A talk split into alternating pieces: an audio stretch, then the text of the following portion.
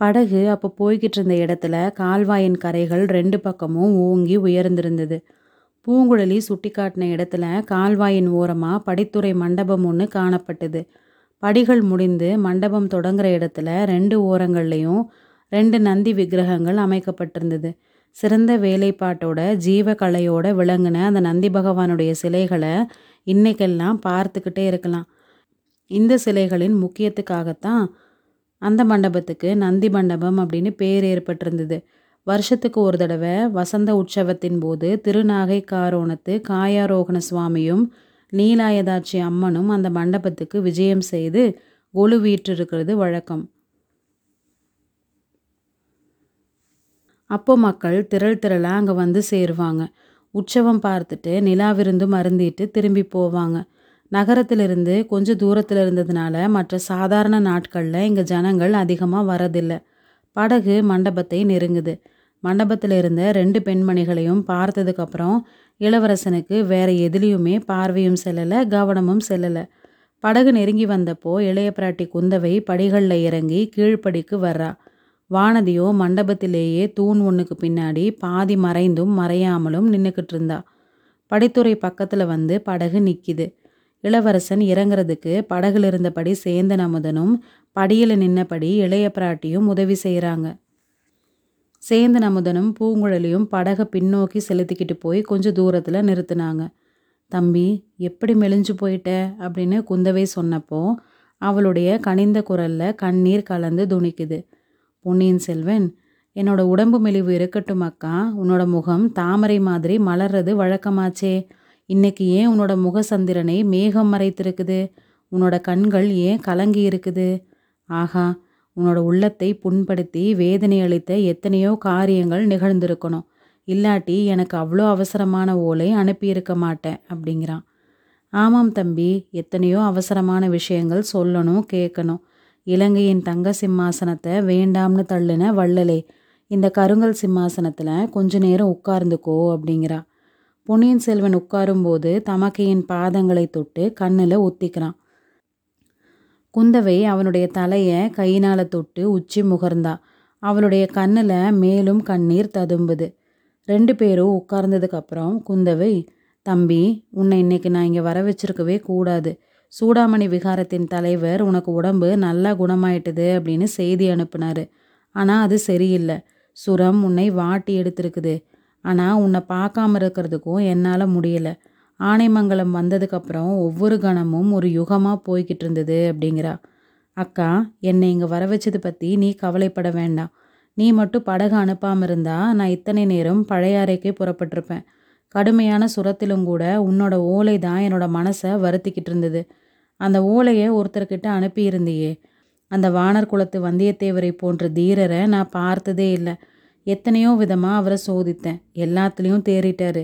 அவர் இப்போ எங்க அக்கா? குந்தவையின் முகசந்திரனை மறைத்திருந்த மேகத்திரை கொஞ்சம் அகலுது.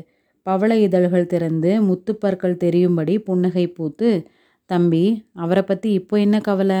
வேறு எவ்வளவோ விஷயங்கள் இருக்குது அப்படிங்கிறா. என்ன அப்படி பேசுகிறாக்கா உனக்கு அதிருப்தி அளிக்கும்படி நடந்துக்கிட்டாரா? இல்லை இல்லை நான் ஏன் அதிருப்தி அடையணும் உன்னை அழைச்சிக்கிட்டு வந்து சேர்க்கிறதா? வாக்களித்தாரு. அந்த வாக்கை அவர் நிறைவேற்றிட்டாரு. அதுக்காக அவர் செய்த தந்திர மந்திரங்களையும் கை கொண்ட சூழ்ச்சி வித்தைகளையும் நினைக்க நினைக்க எனக்கு ஆச்சரியமாக இருக்குது. அவர் எங்கே அக்கா? நீ இங்கே வந்திருக்கிற? அப்படின்னு தெரிஞ்சதும் வந்தியத்தேவரும் உன் கூட வந்திருப்பாரு அப்படின்னு நினச்சேன். எடுத்ததுக்கெல்லாம் மூர்ச்சை போட்டு விழும் இந்த பெண்ணரசி அல்லவா வந்திருக்கிறா? இவ எவ்வளோ தைரியசாலியாயிட்டா அப்படிங்கிறது உனக்கு தெரியாது தம்பி. நேற்று நமது முதன் மந்திரியின் யானை இவளை தன்னோட துதிக்கையினால் தூக்கி எறிஞ்சுது. மேலே அம்பாரியில் இருந்த என்னோட மடியில் தான் எரிஞ்சுது. ஆனால் அது அவளுக்கு தெரியாது. அப்போது எவ்வளோ தைரியமாக இருந்தா அப்படிங்கிறத நீ பார்த்துருக்கணும். போதும் உன்னோட தோழியின் புகழை நிறுத்திக்க. என்னோட நண்பரை பற்றி சொல்லு. அவரை பற்றி என்ன சொல்கிறது அவர் வந்த காரியம் முடிஞ்சிருச்சு. திரும்பி அவருடைய எஜமானன் ஆதித்த கரிகாலன் கிட்ட போயிட்டாரு. அப்படின்னா அவர் வாக்கு தவறிட்டாரு. தான் காஞ்சிக்கு போக போகிறதில்ல அப்படின்னும் சோழ நாட்டிலேயே இருந்துட போகிறதாகவும் சொன்னாரே. அது எப்படி சாத்தியம்? சோழ நாட்டில் இருந்து அவர் என்ன செய்வார்? இங்கே இருக்கிறவங்க கதையே நாளைக்கு என்ன ஆகும் அப்படின்னு தெரியாமல் இருக்குது. அவர் மேலே உனக்கு அவ்வளோ பிரியமாக இருந்தால் சக்கரவர்த்தி கிட்ட சொல்லி அவருடைய முன்னோர்கள் ஆண்ட சிற்றரசை அவருக்கு திருப்பி கொடுக்கும்படி செய்துட்டா போகுது.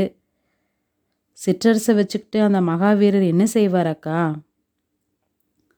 எல்லா சிற்றரசர்களும் என்ன செய்கிறாங்களோ அதை அவரும் செய்ய போகிறாரு நீ தான் இலங்கை ராஜ்யம் வேண்டாம் அப்படின்னு மறுத்தேன். அது மாதிரி அவரும் வேண்டான்னு சொல்லுவார் நான் நினைக்கிறேன். இளவரசன் இளநகை புரிந்துட்டு அக்கா இலங்கை ராஜ்யம் வேண்டாம் அப்படின்னு நான் சாட்சிகள் வச்சுட்டு மறுத்திருக்கிறேன். அப்படி இருந்தும் என் மேலே குற்றம் சாட்டி சிறைப்படுத்தி கொண்டு வர தந்தை கட்டளையிட்டிருக்கிறாரு. தம்பி நீ ராஜ்யத்தை ஒப்புக்கொண்டிருந்தா உன்னை சிறைப்படுத்தி கொண்டு வர கட்டளை பிறந்திருக்காது. நீ சுதந்திர மன்னன் ஆகியிருப்ப. அப்போ உன்னை யார் சிறைப்படுத்த முடியும்? தந்தையின் விருப்பத்துக்கு விரோதமாக நான் அந்த மாதிரி நடந்துக்கிட்டு இருக்கணுமா பொன்னியின் செல்வா நீ இலங்கை ராஜ்யத்தை ஒத்துக்கிட்டு இருந்தேன்னா தந்தை மகிழ்ச்சி அடைந்திருப்பார்.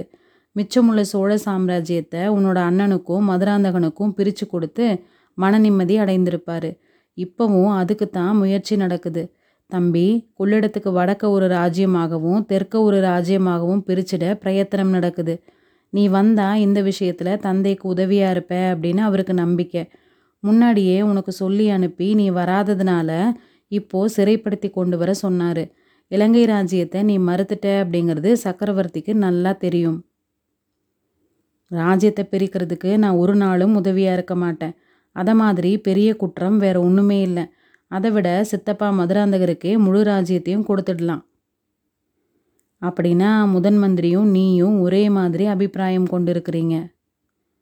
ஆமாம் முதன் மந்திரியும் அப்படித்தான் நினைக்கிறாரு. இலங்கைக்கு அவர் வந்ததே இதை பற்றி என் கூட கலந்து பேசுறதுக்காகத்தான் அக்கா. இலங்கை ராஜ்யத்தை நான் வேண்டாம் அப்படின்னு மறுத்ததோட உண்மை காரணத்தை சொல்லட்டுமா? என்கிட்ட சொல்லாமல் வேறு யார்கிட்ட சொல்லுவாய் தம்பி? ஆமாம் என்னோட அந்தரங்கத்தை சொல்கிறதுக்கு வேறு யாரும் இல்லை. இலங்கைக்கு போகிறதுக்கு முன்னாடி அந்த நாட்டை பற்றி பிரமாதமாக நினச்சிட்டு இருந்தேன். போனதுக்கு தான் அது எவ்வளோ சிறிய நாடு அப்படின்னு தெரிஞ்சுது.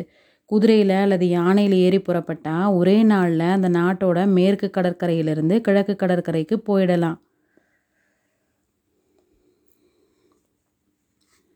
சோழ நாடு மட்டும் அதை விட பெரியதா தம்பி? இந்த நாட்டையும் அப்படி ஒரே நாளில் குதிரை ஏறி கடந்துட முடியாதா? சோழ நாடும் சிறியது தான். அதனால தான் சோழ நாட்டு கிரீடத்தை எனக்கு யாராவது கொடுத்தாலும் வேண்டாம் அப்படின்னு தான் சொல்லுவேன். இந்த தெய்வ தமிழகத்தை சோழ நாடு பாண்டிய நாடு சேர நாடுன்னு பிரித்தாங்களே அவங்க பெரிய குற்றம் செய்தாங்க. அதனால தான் தமிழகத்தில் வீராதி வீரர்கள் பிறந்தும் இந்த நாடு சோபிக்கலை.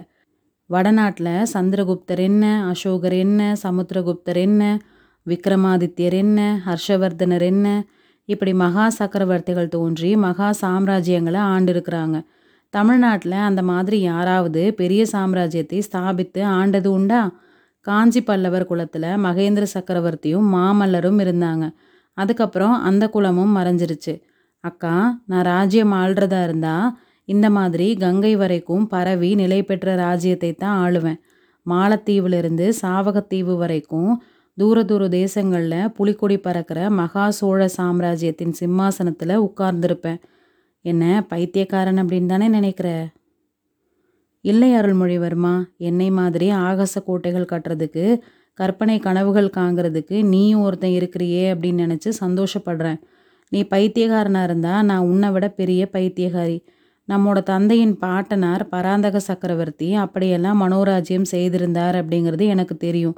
அவர் காலத்தில் அது பூரணமாக நிறைவேறலை. ஆனால் என்னோட ஆயுட்காலத்தில் நான் அதை பார்க்க போகிறேன் சோழ சாம்ராஜ்யம் இலங்கை முதல் கங்கை வரைக்கும் மாலத்தீவு முதல் சாவகம் வரைக்கும் பறந்து விஸ்தரிக்கிறத பார்த்துட்டு தான் நான் சாக போகிறேன் இந்த என்னோட எண்ணம் ஆதித்த கரிகாலனால் நிறைவேறும் அப்படின்னு ஒரு காலத்தில் நம்பினேன். அந்த நம்பிக்கை இப்போ போயிருச்சு. நம்ம தமையன் ஆதித்த கரிகாலன் மகாவீரன். ஆனால் மனதை கட்டுப்படுத்தும் ஆற்றல் அவங்கிட்ட இல்லை. அதனால் அவன் பெரிய காரியங்களை சாதிக்க முடியாது. என்னோட மனோரதம் உன்னால் நிறைவேறும் அப்படிங்கிற ஆசை எனக்கு இன்னும் இருக்குது. ஒருவேளை அதுவும் கை கூடாமல் போகலாம். அதனாலையும் நான் நிராசை அடைய மாட்டேன். உன்னால் கை கூடாட்டி உனக்கு பிறக்கிற பிள்ளையினால் கை கூடும் அப்படின்னு உறுதி கொண்டிருக்கிறேன். உனக்கு பிறக்கும் புதல்வனை பிறந்த நாள்லேருந்து நானே எடுத்து வளர்ப்பேன். அவனை இந்த உலகம் கண்டறியாத மகாவீரன் ஆக்குவேன். அற்ப ஆசைகளில் அவன் மனதை செலுத்த விடாமல் அற்புதங்களை சாதிக்கக்கூடிய புருஷ சிங்கமாக்குவேன். அக்கா நீ என்னை விட பெரிய பைத்தியம் அப்படிங்கிறது நிச்சயம். எனக்கு கல்யாணம் செய்துக்கிற எண்ணமே இல்லை. எனக்கு பிறக்க போகும் மகனை பற்றி நீ பேச ஆரம்பிச்சிட்ட. நீ செல்லம் கொடுத்து வளர்க்குற தோழிகளில் யாருக்காவது அத்தகைய எண்ணம் இருந்தா என்னை மணந்துக்கிட்டு மணிமகுடம் சூடி சிம்மாசனத்தில் வீற்றிருக்கலாம் அப்படிங்கிற ஆசை இருந்தா அது ஒரு நாளும் நிறைவேற போகிறதில்ல இதை நிச்சயமாக அவங்களுக்கு சொல்லிடு அப்படின்னு பொன்னியின் செல்வன் சொன்னப்போ அவனுடைய பார்வை ஒரு கணம் மண்டபத்தின் தூணுக்கு பின்னாடி நின்றிருந்த வானதியின் பக்கம் போகுது.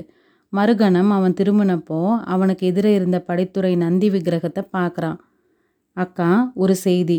இலங்கை சிறிய ராஜ்யமாக இருந்தாலும் அந்த ராஜ்யத்தை முற்காலத்தில் ஆண்ட மன்னர்கள் மகா புருஷர்கள் பெரிய உள்ளங்களை படைத்தவங்க.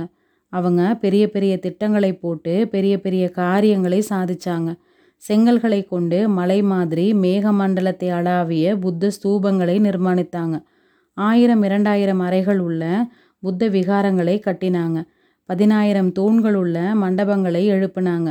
புத்த பகவான் எவ்வளோ பெரியவர் அப்படிங்கிறத பார்த்த உடனே தெரிஞ்சுக்கும்படியா அதோ அந்த தென்னை மர உயரமுள்ள புத்தர் சிலைகளை அமைத்தாங்க.